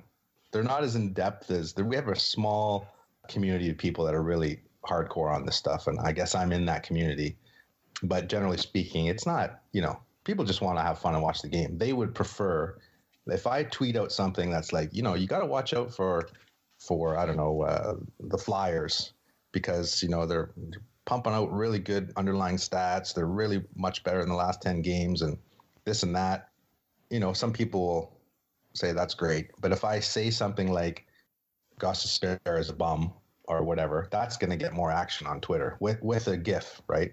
Yeah, yeah, exactly. But I think with with being active on on hockey Twitter, you can almost get a bit um, echo chambered as to how popular analytics actually are, sort of thing. Because yeah, I'm sure, speaking for the rest of us as well, like we all follow more analytics uh, accounts and people involved in that world than your average hockey fan on Twitter does. So you sort of create your own inflated sense of how popular it is but it's but it feels like yours, Jason, and, and the actual visualization, visualization and you know visual processing of the data that will bring that information to the masses because it becomes easier to understand and easier to apply to. Know, my team's in the top right corner. They've got to be doing something good on this scatter chart sort of thing. Yeah, no, I totally agree. I I've learned the past year that the average fan is is not really up to speed on some of this advanced uh, advanced stats for sure and you really have to explain it. Like I can't just kick out a versus uh, image and that's it. I have to kind of exp- I still have to explain it, which is great. I, I kind of like being a an ambassador and and uh, helping change people, but at the same time, I'm learning every day as well. Like I, these stats are hockey is not an easy sport to understand. No, especially on, on quantifiable counting stats, no matter how sort of underlying they are. Like it still never tells the picture that we necessarily want them to be able to. Exactly. Yeah. Do you do you think, Jason, if um if the major media outlets like yeah, your Sportsnet, your TSNs, your NBCs, if they start taking on that sort of side of it and start broadcasting the information, be it mid game, be it in intermissions, do you think that would help drive the interest in? Is, is that what we're really waiting for? For like the analytics side of the game to be taken on by the average fan? I think so, and I think it's slowly happening. Like, are you guys watching? Uh, you're watching. You're you've got NHL.com. Is that how you? Yeah, watch? yeah, yeah, yeah. And which feed, which feeds do you watch? Do you like? Do you tend to watch the American feed or the Canadian feeds? Whichever's like the clearest feed, I just go with yeah. that. So it it just depends for me, really. I, I find that clear feeds are usually the American feeds. Don't you find? Honestly, I've never noticed, but yeah, prob. Now you said it, yeah, probably. Thinking about it. In, makes sense, large country and all that sort of thing. You probably got more sources for, for the streams and stuff like that. So yeah, true. just by the sheer numbers, you're more likely to have a, have a better quality one, sort of thing. Yeah, yeah. So do do you find the American feeds are using you know like X goals or uh, shot shares, Corsi, whatever you want to call it. I found mostly you're lucky if you got a shot counter, let alone any that sort of stuff. I was gonna say, yeah, you're lucky to get saves nowadays. Like, yeah, because like I used to watch quite a few American feeds when I had the choice. Now I just I've got a new cable package, so I tend to watch the Canadian feeds, which drive me nuts a little bit. Actually, to tell you the truth. What, what is it about the Canadian feeds that drive you nuts? Because you know, being on the outside looking in, I'd always assume that like, say, the Sportsnet or a TSN package is is going to be better because it's it's in Canada. Of course, it has to be better at broadcasting hockey. Yeah, I don't I don't find I don't, I don't think they're putting a a ton of focus or money into the analytical side. It's like a very you know it's in a way I think it's it's Canada's sport, and we've been so good for so long that it's all about biases and old school hockey terms and stuff. It's not. I don't find that they uh, present the game. I don't know, uh, like very in a very fun way for, for the audience. I find that the American feeds are much more positive and and fun in their in their uh, description of the play and, and how they analyze the game. Whereas on the Canadian side, they they almost provide a coach's view of things, which is everything. A, a goal happens because of a breakdown instead of a you know an amazing play, that kind of stuff. Yeah, right? yeah, yeah. You know, a lot yeah. of errors, right? Hockey is a game of errors and all that kind of stuff. That that whole sentiment is really projected on the Canadian broadcast. I find puck luck more than anything else. Yeah, it, it is true, right? It's true, but it's a, yeah. you know, it's brand. It's a you're supposed it's supposed to be an entertainment product, right? And then to have that as your whole viewpoint on the sport at large really diminishes or, or gives off the idea that you don't appreciate the impact of, that skill has on the game. Yeah, exactly. I mean, PK Subban when he was playing in Montreal, I'm a, I'm a big Montreal fan, and uh, at the time it was him and Karlsson, you know, basically 200 kilometers apart. At a, you know, at a time when scoring was down and was just starting to come back up, we had the two most offensive defensemen in the league within a two 200 kilometer radius, and it was special. It was great. And as a hockey fan, as a you know, as a hockey fan, I was I just loved it. I love watching the games, what love watching the replays. But if you watched a Canadian feed game during PK Subban's Norris Trophy winning season, he would get criticized more half the game. They would say, "Oh, that was a very risky pass," or "Look at that, you know, he lost the puck," or he. They they pick out the errors, and at the end of the game, you know, he has scored a goal and two assists, and he the sway of the game was in his favor. Yet the, it was the errors that they pointed out, right? The two or three errors, kind of thing. Jason, I, I hate to break it to you, mate, but um, I, don't, I don't know if you've been under a rock for the last couple of years or whatever, but um, PK Subban is very much still getting criticised day in, day out. no, no, earth. I'm sorry that I've had to break right to in the end, right? They're right in the end. But like, it's funny you mentioned Subban because like when I when I first I only got into hockey about five years ago or so, and obviously when you when you first start watching it, especially as a Brit, so I haven't got that sort of inherent understanding of the sport as I would soccer or even like rugby and cricket, like our native sports. It's players like PK Subban that I could first latch onto and understand. Right, he's a good player because he, he has that flair game. He has the the skill, the game breaking skill that he has is so apparent. So it's easier to understand than being able to watch a play and, and like you say, having that Sportsnet view of, oh, okay, I see where the, the defender didn't have a good enough gap or whatever. And I think we should be actively promoting players like your, your Subbans and your Karlssons and, and even, I don't know, your, your Mitch Marners, your Kucherovs, whatever, the players that have that tangible sort of uh, visible skill set that are going to bring new fans and, and get them to latch onto it as quicker. You would think that Canadian networks would enjoy having analytics to talk about, as it would give them something new and fresh to discuss. I don't know. I, I maybe it's just ho- hockey is such an old school sport. I, I don't. I think one of the core reasons is a lot of the statistics are not trusted, and it, ha- it has to do with the nature of the sport. It is such, like you said, puck luck. They they, they use terms like puck puck luck or um, it, it just didn't go our way this time or whatever.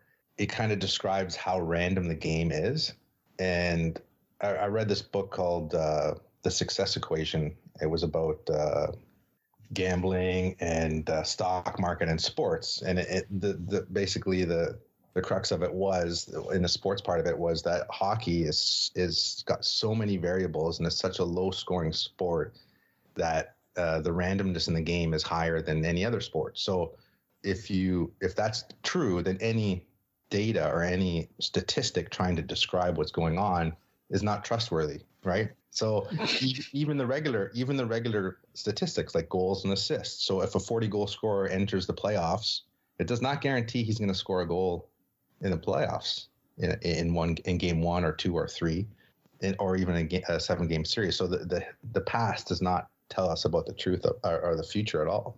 So I think that inherently all the stats are not very good. So any new one is still not very good. Does that make sense? Yeah, yeah, definitely. That's right? that's something that me and Will have battled about before. Is that I still think uh, when I introduce the show, I will I will sometimes refer to myself as Mister Intangibles, because I do still think there is something weird about hockey in that sense that you just can't predict statistically what's going to happen because once you get to the playoffs, as we saw last year, n- like nobody can ever pick the winner. And one guy one year flipped a coin, and he was the only one who got it right. And all the experts and all the analytics and everything, it, it's so strange sometimes that that's all people need to say. Oh, no, it's useless, and that's yeah. that's kind of what they hang their hat on. And I guess it's just it's just finding that middle ground, I suppose. You know, the Corsi for, or the shots attempts for, or the goals for, any of the percentage ones, right? even face-off percentage like that gives you an insight of how close to random the sport is so the best face-off guy is 56% that means he's losing losing 44% of the time right? Yeah. are you gonna bet are you gonna bet on him to win the face-off? Like you against some rookie or something? Odds are if he if he lined up against somebody he's never seen before he might even lose it right? Yeah absolutely. Like uh, we, we lose our minds over like Patrice Bergeron sitting with like a, a 57% Corsi yeah. Percentage or whatever, like that's such a tiny little margin. Yet we're we're so it's so ingrained in our heads that we see it as a massive advantage when, like you said, it really actually isn't. Exactly, it, it's an advantage. What they say in the analytics community, I guess, is it's an advantage in the long run. So all these stats are very very good at saying you know, in the long run. If if you keep going at 57%, of course, you're going to by the end of the season, you're going to be a winner. But are you going to win that one game that you need to win? Not necessarily. No, exactly. Like, and and even looking at like an individual game sort of thing, like to to break it down and prove that even more, you can have a team that has 40 shots on a goalie. On a, you can have 40 shots on a goalie that has like a um, 895 save percentage on the season, and he's still more likely to save all those than not. Yeah, yeah, nothing's like you say, nothing's an indicator of, of future success. It's just reading the past and saying, right, this is what's happened so far, so we assume it will continue to happen into the future. Exactly, and, and it's kind of like Dan said, it's like you there's ver- other variables there that we can't see that you know play into the success of a, a team or or a victory, right? Okay, cheers to Jason for that. Part two next week, obviously. The news this week is sponsored by Wave Intel. Visit waveintel.org for all kinds of crazy cool hockey analytical tools and follow Jason Paul at Wave Intel on Twitter for the inside scoop on NHL analysis. They've okay. got a new uh, new tool that they've dropped today as well, which is oh player versus. Oh say, my god! Variation on his classic versus tool if you love Viz, if you love players, if you love stuff, models, models, it's got it's got everything. It's got everything you could want. Case in point this week was Patrice Bergeron's good, but have you seen compared to Phillip Danault? I mean, come on, it's ridiculous. I mean, they're basically the same player. All right, news. The Board of Governors meeting took place this week, and of course, at the forefront was, I guess, the cha- the change in hockey culture a multidisciplinary council will be set up to push initiatives and ideas. There will be mandatory annual training for all coaches, uh, assistant coaches, minor league coaches, GMs, and assistant GMs. There's going to be a hotline where players can report incidents anonymously, and teams will face severe discipline if they do not report something to the league that they have known about before. Where do we start with this? Uh, do, do you like all those ideas, first off, Will? Yeah, I mean, I like, I like the ideas. It just depends on how they're implemented, really, and whether whether certain things are able to be implemented at all. The one that jumps off the bat is the whole idea of punishing teams for not disclosing information sooner. Yeah, I don't know. How do you generally enforce that? It's a bit like Department of Player Safety. So, like, is it going to be that a certain th- say say they say they punish you with losing draft picks or something? I don't know. Is it going to be like, well, if you don't report racial abuse, that's a second round pick, but if you don't report physical abuse, that's a first round pick? I, I don't get. They're having to kind of draw their own draw their own line as to what punishment will fit what crime, so to speak. Which I guess they can do because it's the league and they can do whatever the hell they want. But Yeah, and and in that respect, it's kind of hard to pass like judgment properly because it hasn't come to light what these punishments are going to be and how they're going to sort of action the situation. So, I mean, I I haven't got a clue what that what sort of form that punishment would take. Whether it's going to be just obviously it's going to be personnel losing their jobs, which is the the first step, but it's whether I don't know whether the league sees it as something that spreads further than the people directly involved, and at what point do you? At at what point can you lay blame at someone's feet for something like you know, racial abuse or, or physical abuse in hockey hockey team, and yet not think that person deserves to le- lose their job? You know what I mean? So like, where Um, how how far does the buck get? Where where it's like, right, you were involved, you didn't do anything about it, but it wasn't bad enough that we should get rid of you. you can be punished. But like, Yeah. for me, like you know, teams are just jerseys, basically, aren't they? Like you know, the the sort of the idea of a team, like the Boston Bruins, is just the jersey. Yeah. So like, just get rid of the people involved, sort of thing. You can't punish the team as a whole. Do you know what I mean? Like, I mean, I guess it would have to be a fine or something like that. Like you have to punish it. But then it, again, it's you getting into a a player could ring up the hotline and say, "I've been racially abused by my head coach." But then if nobody witnessed it, it just becomes he said he said again. Like I kind of like Ron Francis and Peter Karmanos last week. One of them said that, "Well, I told them ownership," and ownership went, "Well, we didn't know anything about it." So what do you do in that situation? How how do you then how do you assign blame to the team or to an individual? I mean, I, you know, I applaud them for doing it. It- You know, they've they've and they've clearly got to do something, and it looks like they are trying to. It's baby steps, but the idea of hockey culture is now being discussed and being talked about that we can't go on like this. So it is something, but teams getting disciplined in a certain way. I'm I'm not sure how. I'm not sure how it can be enforced. I don't know how that's constructive. Yeah, and say say there's an issue where head coach is racially abusing a player, reports it to the GM, the GM doesn't do anything about it, however far up you want to go. So the, the, the GM and the coach get fired. All all involved parties get dismissed, rightfully so. What you're gonna you're gonna ban the team from drafting next year when it's a new GM who had nothing to do with it, a new coach who had nothing to do with it. It doesn't necessarily. I mean, I guess there's gonna, they're just going to have to be, yeah, they're, they're going to have to, to do it properly. I mean, they're going to have to investigate it to the nth degree, almost like it's a court case. So there's going to be court proceedings or something, like interview everybody, find out what's going, because that's the only way you can do it. Because if it turns out that a GM just said, "I never did that," and the league went, "All right then," well then, for you like, what are, what are we doing then? You know, it's it's got to be done kind of it, it's going to be extremely you know you've you've literally got to you know cross the t's and dot the lowercase j's. It's going to be extremely thorough.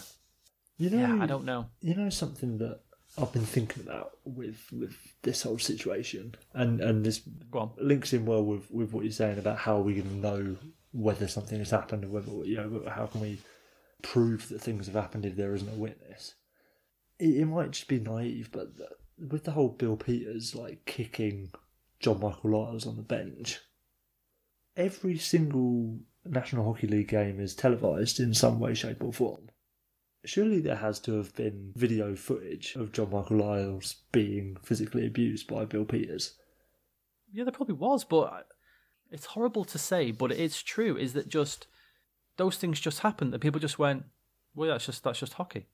Yeah, and that's the Yeah, truth as terrible as that is that that is, and that's you know and that's a massive problem.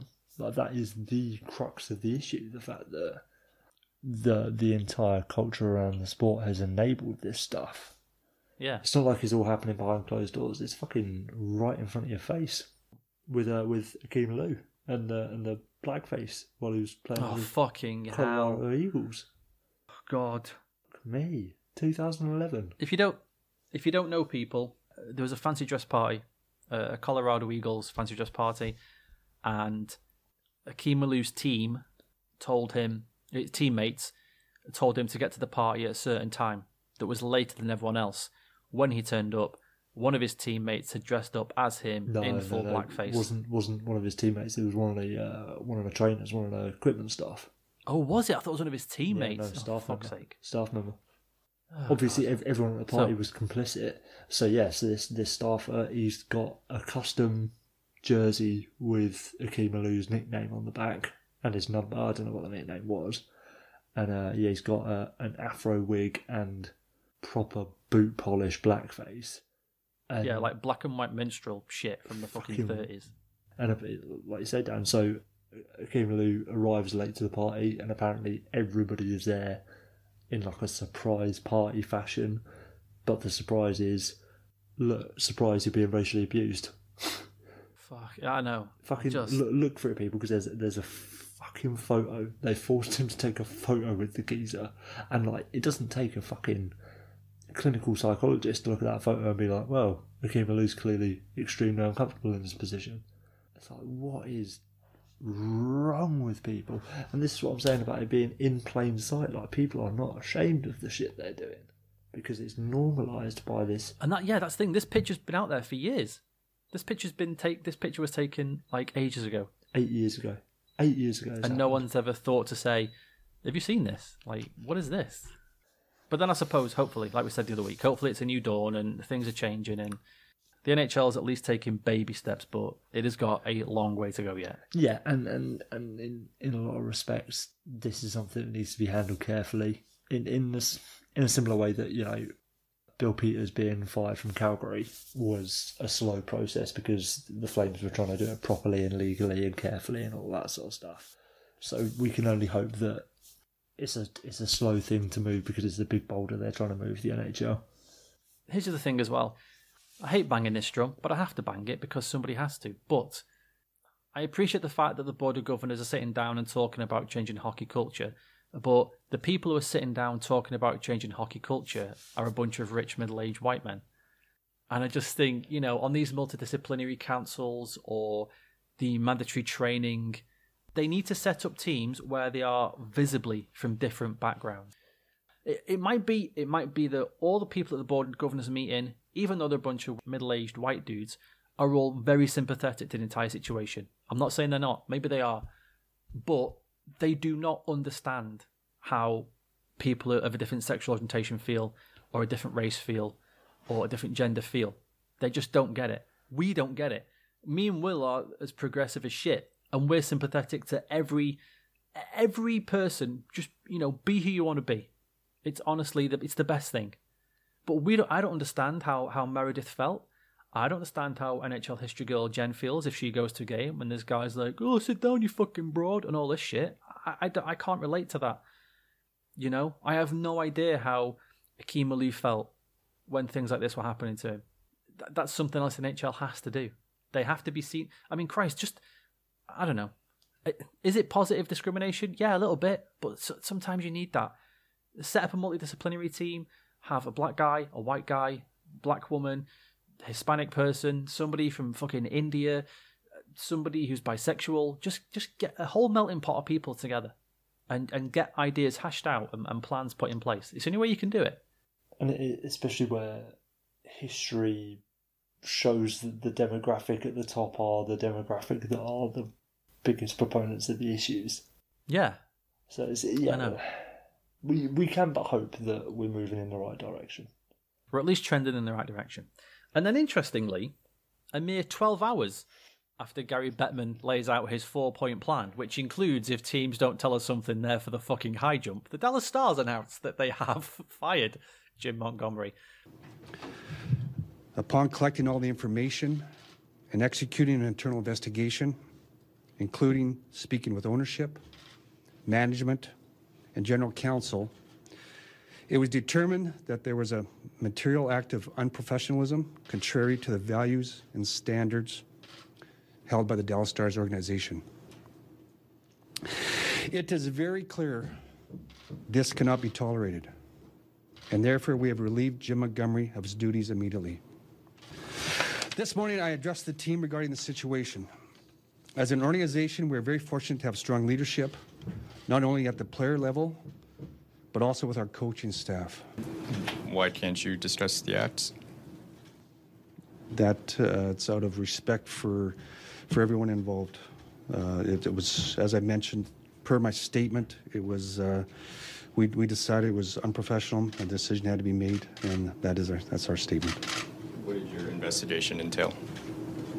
We went through all the records, the information we received. Once I received, this all came to light on Sunday, and once I received uh, all the information, uh, we sat down, we had to digest everything, uh, and as I mentioned, we gen- talked to general counsel and everything else, and made our decision. So did this have anything to do with the NHL made the, or the NHL GM meetings the other day, and they talked about their, their four points Yeah, and four their points, conduct? yes. Did this have anything to do with that? Yes, no, it doesn't. I will hand the reins over here to my co-host, who I assume has spent most of yesterday with his head in his hands. Uh, the floor is yours, Will. I mean, it. It's just it's gobsmacking, isn't it? Especially when like you know, a, a team that had a, such a diabolical start to the season, how like you know he survived that. As as soon as he got fired, you knew like oh shit, something's something's going on here. So Jim Montgomery has been fired. Was fired on Tuesday morning for what GM Jim Nill described as a material breach of unprofessional conduct. Unprofessional conduct. Unprofessional conduct. Yeah. He, he then Jim Nill then hosted a press conference where he repeatedly said, "I will not be revealing the details of that out of respect to Montgomery and his family and those involved." Uh, he said it's nothing to do with the four point plan. It's nothing to do with the the the scandal of abuse that's been uh, emerging over the last few weeks in the NHL, and it's nothing criminal, allegedly. So yeah, so he's le- he's left a massive black hole of, of speculation of what it could be that Montgomery has done. Uh, apparently, it doesn't involve any current or former Stars players or players who played for Montgomery while he was during his collegiate career at the University of Denver. So yeah, it's clearly a highly personal situation. Apparently, he was tipped off Sunday morning about an issue, which there's word saying it was related to something that happened Saturday night. So apparently, an individual tipped off Jim of the situation. Uh, he then acted extremely swiftly, and 48 hours removed Montgomery from office. It's a hard one, Dan, because we don't really know what the fuck's gone on apart from it's not this, it's not that, it's not the other. If it's nothing relating to anybody else, it has to be something he's done to himself personally. No, it's not. Right? uh, They're not saying it's nothing relating to anyone else. It's just nothing relating to anyone in the hockey world. Or, Oh, or at least okay. no, no, Okay. it's no Dallas Stars employee or player. So that let's start the speculation, Dan. The the remaining people. Wait, wait, wait, wait, wait, Oh, go on, wait. go on. Let's just throw out some. alle- We're going to throw out allegedly, and this is purely speculation. purely, Okay. pu- we're purely have- just trying to educate the people as to what your reasonable. What we think it could be, W- w- but well, we're not the- saying it is. it's you know there's we're only filling in gaps that have been left there anyway.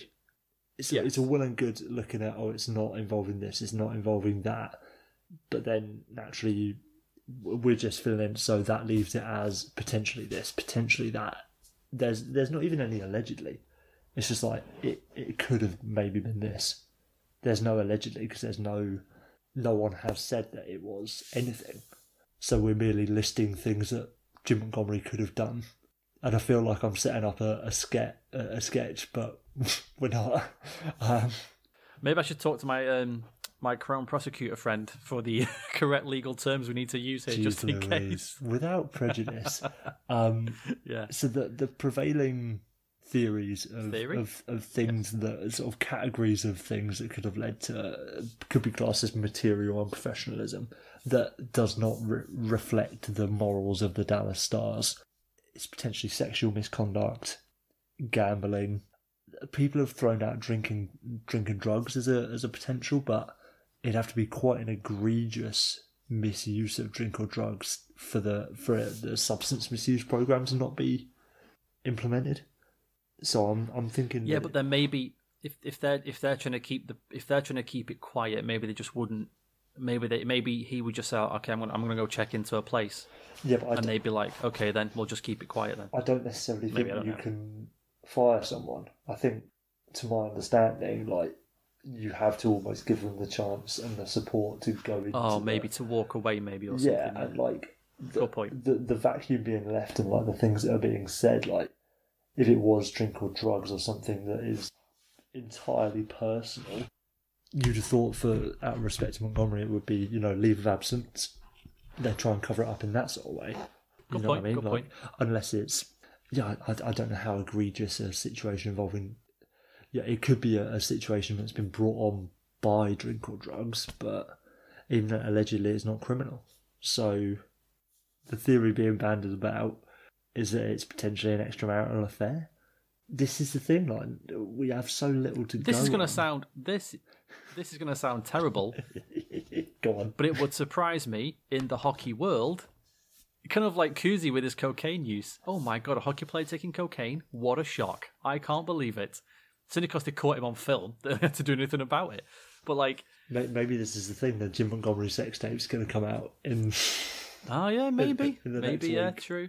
I just It would surprise me in the hockey world if a coach having an extramarital affair was deemed fi- a fireable offence.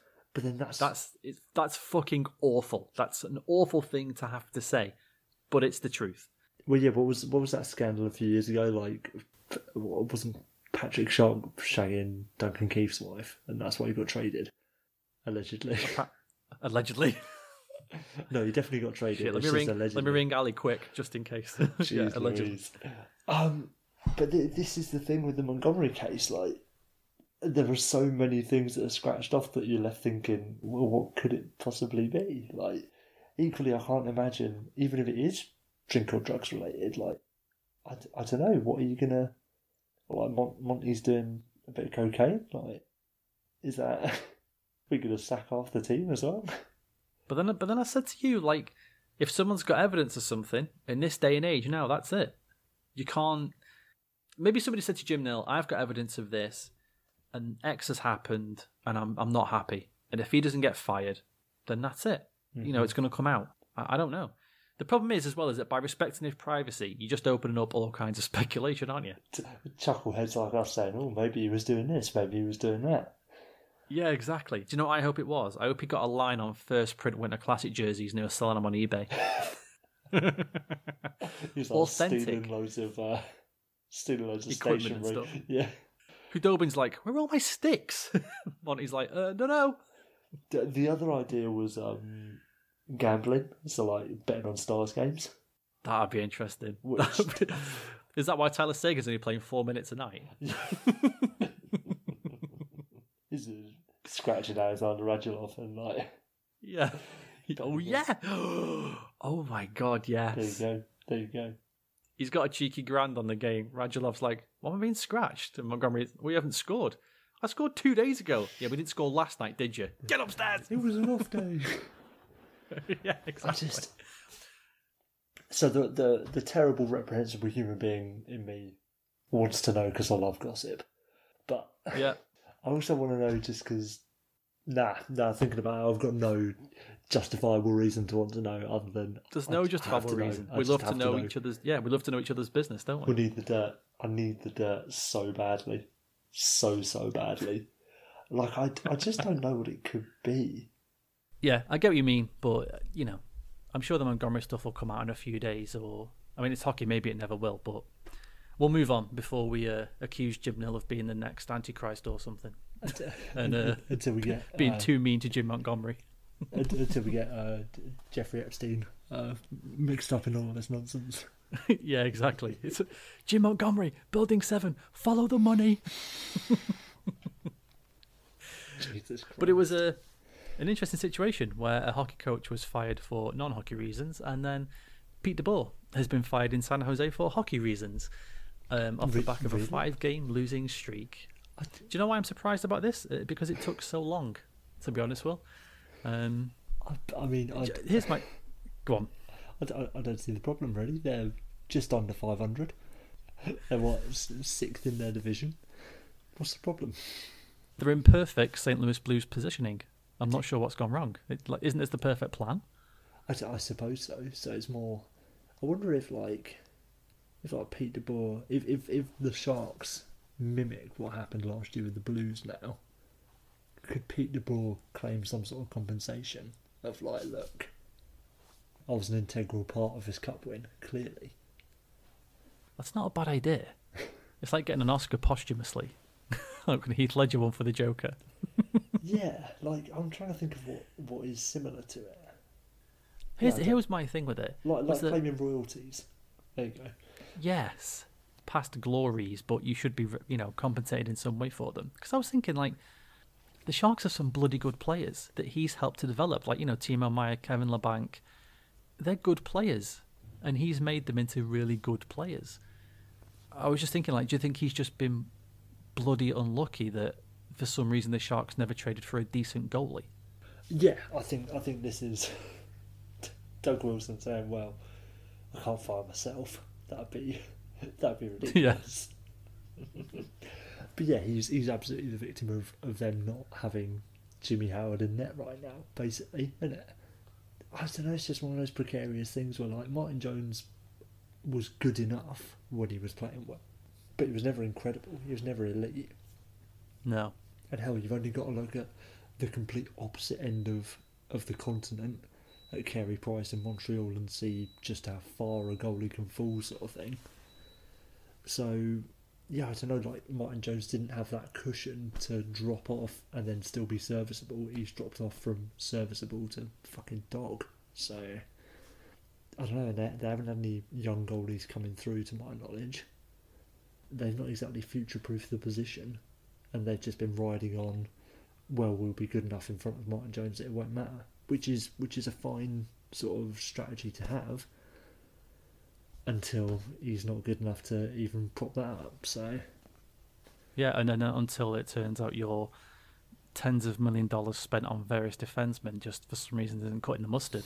Some nights you're gonna have to have your goalie bail you out, aren't you? yeah, yeah, absolutely. When you've got you know all that money tied up in players like Marc-Edouard Vlasic, and then it turns out that somehow Justin Braun was the key to that pairing. Um, what can you do? But like, it, it is and it isn't Pete DeBoer's fault, isn't it? Like, he's done I really don't know. well. I think he's blo- I think he's bloody unlucky. I think he's really unlucky. They lose they, they lose Pavelski because of the cap situation, which has got nothing to do with him. Mhm. I think I think if you ask Pete DeBoer, he'd rather have Pavelski back than one of either Karlsson, Burns, or Vlasic. Well, you wouldn't definitely you? trade you definitely trade Vlasic for Pavelski, but I don't know. I think I'd rather have Karlsson or Burns ahead of Pavelski. But I'm thinking if you got if you've got three of those defense, you don't need all. It's kind of silly, but you don't need all three. You really don't. Yeah, I, I, I know what you mean, but and that would be the case if Vlasic was playing as well as Vlasic can play, but he's not. True. So it's like it's like saying you'd rather have uh, Joe Pavelski than Erik Karlsson, Brent Burns, or oh, Tim Heed. I don't know. Yeah, I was going to say Tim Heath. but I didn't want to say Tim Heath. Kevin Miller, Young Tim like, but, you know, Brendan Brendan Dillon. Like Vlasic is a. He's basically Tyler. Tyler I'd say, again, I'd say Tyler Myers, but Tyler Myers has resurged into a competent defenseman again. like John Hynes in New Jersey. That was just that was just bad goaltending, and the team was playing very badly. Like I mm-hmm. said, you know they're trying to have fucking ten men on the ice for fuck's sake. That's how well things are going over in New Jersey. Whereas the Sharks, like the past two years, their goalies combined have been eight eighty four. That's insane. That's insanely terrible. John Hynes is a really good comparison because that's the situation with John Hynes in Jersey. Like, as much as it was goalies being shit, like the whole team was so bad that Hynes is potentially, you know, marred his his reputation more than not. Whereas I think Pete DeBoer is not going to struggle to find work next year. No, I, thi- I think anyone- he'll walk into. a- I think he'll walk into a job. yeah, this is it. I, I think this is purely one of those ones where it's like, well, we had to do something. I, I highly doubt Doug Wilson was just sitting back waiting and then you know talking to Martin Jones after every game and saying, "Oh, yeah, sorry you're playing, you know, sorry you're not playing that well. It's all Pete DeBoer's fault." I think Wilson just has gotten to the point where it's like, right, we've got to do something, and let's pull out the uh, the classic card. And the thing is, I mean, who who what can the Sharks trade for a goalie, really? But I mean, they've Well- hardly got any picks. All their players are either too expensive for teams to take on. They're never going to be able to swap out Martin Jones or Aaron Dell for another goalie No. because teams aren't going to take on Jones's contract, and Aaron Dell just isn't playing well. You're not going to you're not going to risk giving up a serviceable backup to take a backup who's not very good. And I just, I mean, what what do they have really? Players like Timo Meier or Kevin Labanc, they they want to keep those because that's their next crop ideally. Yeah, it's that problem. Like, are you are you a better team if you trade Timo Meier for a goalie, or keep your shit goalie and keep Timo Meier? That's the the Yeah, hard exactly. question. I think to an extent, you probably could get like Timo Meier is incredible, but you probably could get away with trading one of the Sharks forwards for a goalie. Clearly, clearly not. Well, yeah, and if teams know if teams know that you're in the market for a goalie, they're going to be like, "Well, yeah, you can have our backup, but we want a first and two Yeah, seconds and a uh, prospect." What do Friedman and Marek always say? They when you when you're sinking, they throw your anvils or something like that. Like yeah, uh, exactly. Yeah, And, and it's a case of e- even without considering teams not wanting to help the Sharks, if there are good goalies, teams want to fucking keep their good goalies. It's a two goalie league now, really. yeah, it is. Your, your Anton Hud- Khudobins, your Jaro Halaks, your whoever you want to have around the Thomas league. Greiss, maybe. Yeah, Thomas Greiss, like um, Grubauer, Gr- yeah, Grubauer, like they're just not, they're not available now. Teams are hanging on to those players. They're a bit painted into a corner, and definitely shouldn't reflect on Pete DeBoer by any stretch of the imagination. No, I don't think it will. The last thing on this as well, it was funny as well that all the insiders who reported the firing were very quick to point out as well this was purely a hockey decision and nothing else. But it, it would be Which is now the new wasn't so narrative. depressing. I know. Like that that's that has now got to be the line when a coach gets fired. This is purely a hockey decision because you never know now. no, no, well, especially twenty four hours after after Montgomery getting fired. I know, I know. One in five NHL coaches has been sacked this year so far. Well, we are, Jeez. like I say, I keep saying we are, we are at a, we're at Berube time. So It was always going to happen. Hopefully, we'll get some Exactly. get some more in the next few weeks. In other news where every good hockey man got a boner the size of the Space Needle, Nathan MacKinnon said he would take less money again for the sake of his team. I don't want to delve into this, obviously, that we all know it's a ridiculous contract. He explained when he signed it, he was getting $44 million. So, you know, let's not cry over the fact that Nathan MacKinnon's kind of playing for professional hockey for $6.5 million a year. But here's my question to you. He says he takes less money on his next contract. In your opinion, Will, how much is less money? What's his next contract if he says he's. Now, I'm going to give a caveat because the cap might change. So, for argument's sake, we'll say when MacKinnon's contract comes up next time, the cap is still 81.5 million. Just for argument's sake, just to keep it as level as we can. What would you say less money is then for Nathan MacKinnon? I'd imagine he's talking in the range of sort of nine and a half mil or something like that, like a Tyler Seguin. That's what I thought. Yeah, but even, even I thought he'd want to be the highest paid player, still take like less than 10.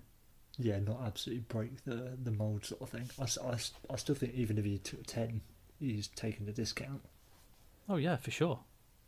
Like Nathan MacKinnon is worth Connor McDavid money, really? Yeah, I think so. Not- Like you should, um, Dimitri Filipovic put his stats up, didn't he? When he was playing without Rantanen and Landeskog, he was still phenomenal, absolutely phenomenal. That's it, and and that's not even to say that he's as good as McDavid. It's just that in some ways, any team that has a top five talent should be paying them as much as the top the the highest salary is being paid. Do you know what I mean? Because Yeah, as far as the Avalanche are concerned, Nathan MacKinnon is Connor McDavid. yeah, So absolutely. like- yeah, as much as you, as much as there should be some comparison around the league, like when you're in that upper echelon, yeah, you should, you've got every right to say, yeah, if a team tries to say, oh well, you're not, you're not worth twelve and a half because you're not Connor McDavid, you- MacKinnon just turns around and says, well, you haven't got fucking Connor McDavid, you've got me, and I'm the fucking Nets, mate. you know, you know Which is why I want 14. Yeah, you fucking pricks for that. Add an extra half mil on for disrespecting me. Um, yeah, when's when's he when's he due up? Twenty twenty three, or is it earlier than that? Because he only signed for like six years, didn't he? It is up uh, 22 23. So that's when he's RFA for the start of that year, or is that his last year? No, that's his last year. It'll be UFA oh after that. Christ! So in theory, so what? We'll have a new TV deal by then, which Good point, yeah. I don't know might take the cap down at this rate. Um, Yeah. It's going to be amazing at that point if Nathan MacKinnon takes a discount and because of the TV deal he's making 15 million a year. It's proper MLB money. Um, yeah. Nathan MacKinnon has signed for 18 years at. Yeah. I just, yeah, I, I couldn't even begin to speculate what the cap will look like in in 2023. But yeah, it's probably going to go up a bit. So yeah, I mean, a discount then could be 12. Yeah, that's what I'm thinking. But yeah, I, I, I think you're right in saying that he'll be the highest paid player, but not by a lot. Yeah, he's not to. Yeah, he's not going to blow Rantanen out of the water. It's just going to be a high. You know, it's just going to be a, a bit more. Nathan MacKinnon has the 82nd best contract in the league. But in the last two and a half years, where does he rank in points at all strengths? Quick pop quiz, Will. So Where's Nathan MacKinnon at all strengths, points total in the last two and a half years? two and a half years. So what this season? Yeah, so this- this season and then the previous two. It. Okay. I'll tell you what. I'll tell you what. Do you want to throw out some names? Because I've got the top ten here of points in the last two and a half Well, that's years. that's what I was going to do. I was gonna I was gonna talk through it. Because part of me wants to say he's either going to be first or he'll be like fourth. So I just want to think. So Okay. probably McDavid, Yeah, Kucherov. yeah. Okay, so if I, if I just chuck out some names for the top ten, and then I'll start thinking who might be ahead of MacKinnon. So he's obviously in the top ten. So MacKinnon, McDavid, Kucherov, Leon Draisaitl, Yeah, John four for four so far. No, It's one of those exercises where you just forget players. Who is an NHL player?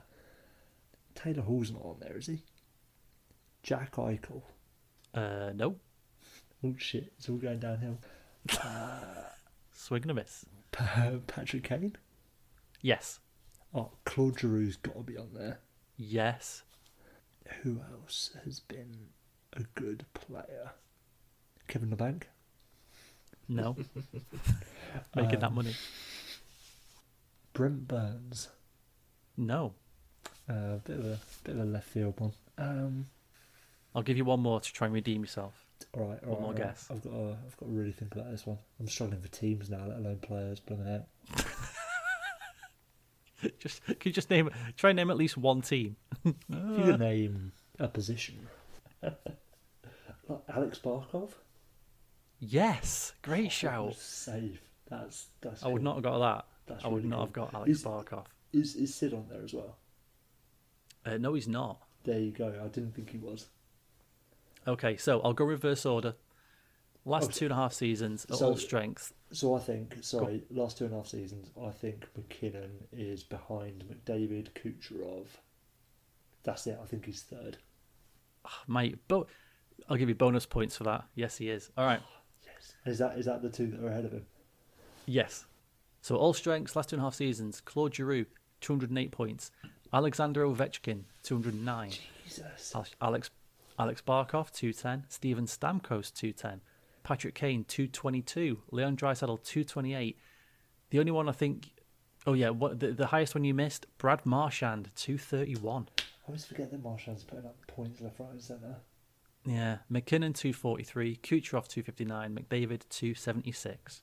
The the thing with Stamkos as well is I've just got it in my head for basically no reason at all. He's not a point per game player. Like Steven Stamkos Yeah, got- in my head is like a 70, 75 point player, even though he really Yeah. isn't. Yeah, even though he is a, a, an absolute definitive point producer. Yeah. Just If, if I guess put- because like yes, but you see, you don't think you wouldn't think you'd have two on one team either. So Kucherov kind of just takes all the plaudits, and you kind of forget, I guess, that Stamkos is even there. I suppose. Yeah, yeah, absolutely, absolutely.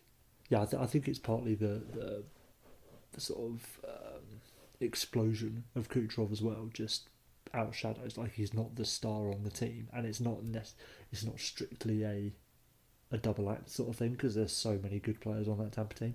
Yes, gets lost in exactly. Yeah, they don't go hand in hand. It's not like McDavid and Draisaitl. Yeah, it's, it's Kucherov, Stamkos, Point, and everyone else. All right, there we Crazy. go.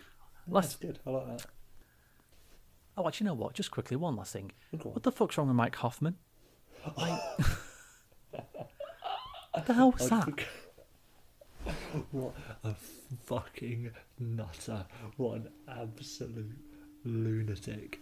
Like I, I guess we know now why him and his missus are so fucking like in love with each other because they're both fucking loopy.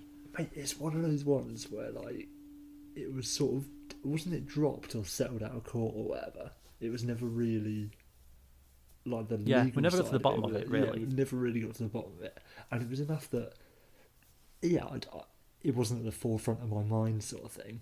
And and like you say, where the the bulk of it was sort of coming from his his girlfriend. Well, what's her name? Megan something, isn't it? No. Whatever. Either way, Melissa Mrs. Let's just say Mrs. Hoffman. Mrs. Hoffman from Mrs. Hoffman. Mike Hoffman was relatively not distanced from it, but it wasn't. He hadn't had anything pinned on him, but Yeah, everyone was saying she was a bunny boiler, and he was almost like this innocent party who was just kind of caught up in this mess with his wife. but But it turns out no, he's fucking loopy as well. mate, the the lunacy of it, the absolute lunacy of it, like I'm I'm gonna hunt you down and try and fight you because, because it came out that we w- w- were abusing you and your wife, like and and it it sort of gives off an air of he's really unhappy with how his life has gone since then. if I'm if I'm Dale Tallon sitting in my uh, sitting in my office in Sunrise, and I see you know watch watching this game and then find out what it was all about, I'd be pulling my Hoffman in my in my office and be like, "What the fuck do you think you're playing at? What you you're that pissed off about your life that you know X, Y, and Z? You're straight down to the minors, mate. See you fucking later." Just in case you're wondering what we're talking about, Mike Hoffman was skating round after Erik Karlsson the whole game of the night when they were on the ice together saying, Fight me, Erik, fight me, fight me. And Erik just kept saying, No, I'm not going to fight you. Christ almighty. He's a fucking lunatic. Like, I'm so glad it happened. That's one of those beautiful things that mental. What an absolute unhinged piece of shit. If you live next door to the Hoffmans, uh, just, you know, look out. Fucking Be, be yeah, careful. mate. Fuck. Maybe move. he's definitely gonna set your God. pins on fire. And he fucking hell. I'll say. Oh god. All right. Speaking of uh, speaking of moving, well, man versus eight year old. Hey, Will, you schmuck. You're gonna get roasted by an eight year old, you fool. You moved a point closer this week as you uh, as you you won this week. The comeback is it is definitely blue season. The comeback is on yeah, I just need to find someone to sack. For a from a nine point deficit. You're now only down by eight. So uh, Fucking beautiful. One step at a time. great, great one st- one step at a time. All right, I've just got This to win week's the games. period. just just with the first period. That's all you got to do. Okay, this week's games: Lightning Bruins. Oh, Jesus. That's tricky. Lightning not playing great, but Bruins on a down turn. Bruins are one of those teams that's kind of hit a bad streak at the moment, so this could go either way. Did they lose against Washington last night? Yeah, three two. It was a Shit. tight. To be fair, Washington normally murder us, so I was happy with three two. That'll do. That'll do. Um, Yeah, I'll take that. Bruins. Panthers Islanders. Panthers, actually. Wild Oilers, which sounds like a National Geographic show. Yeah. Up next after Ice Road Truckers. yeah. I. Oilers, I think. Sens Blue Jackets Blue Jackets. and Coyote, Coyotes Devils. Oh, Coyotes, without a doubt. All right, no problems. In the interest of fairness, I forgot. Uh, Georgia went Lightning, Panthers, Oilers, Sens, Coyotes. So there we go. Yeah, okay, okay. I've just got to hope that the Blue Jackets sort me out, and I'm really not happy with that pick already. I've forgotten how bad the Blue Jackets have been this year. Yeah, you've taken your hand off the piece and you're like, no, oh shit. Sorry, damn it. No, sorry, take already, your fingers off. done. That's No, it. Fair enough. Already done. Already done. There we go. Cheers for listening this week's folks. Uh, thank you very much to Jason Paul. As always, go and check out his stuff at Wave Intel. It's fantastic. Part two next week of his interview. Will, any last words? I'm looking forward to talking about John Tortorella being fired next week. It's going to be good. Fantastic. There we go. Take care, folks. We'll see you later. Peace.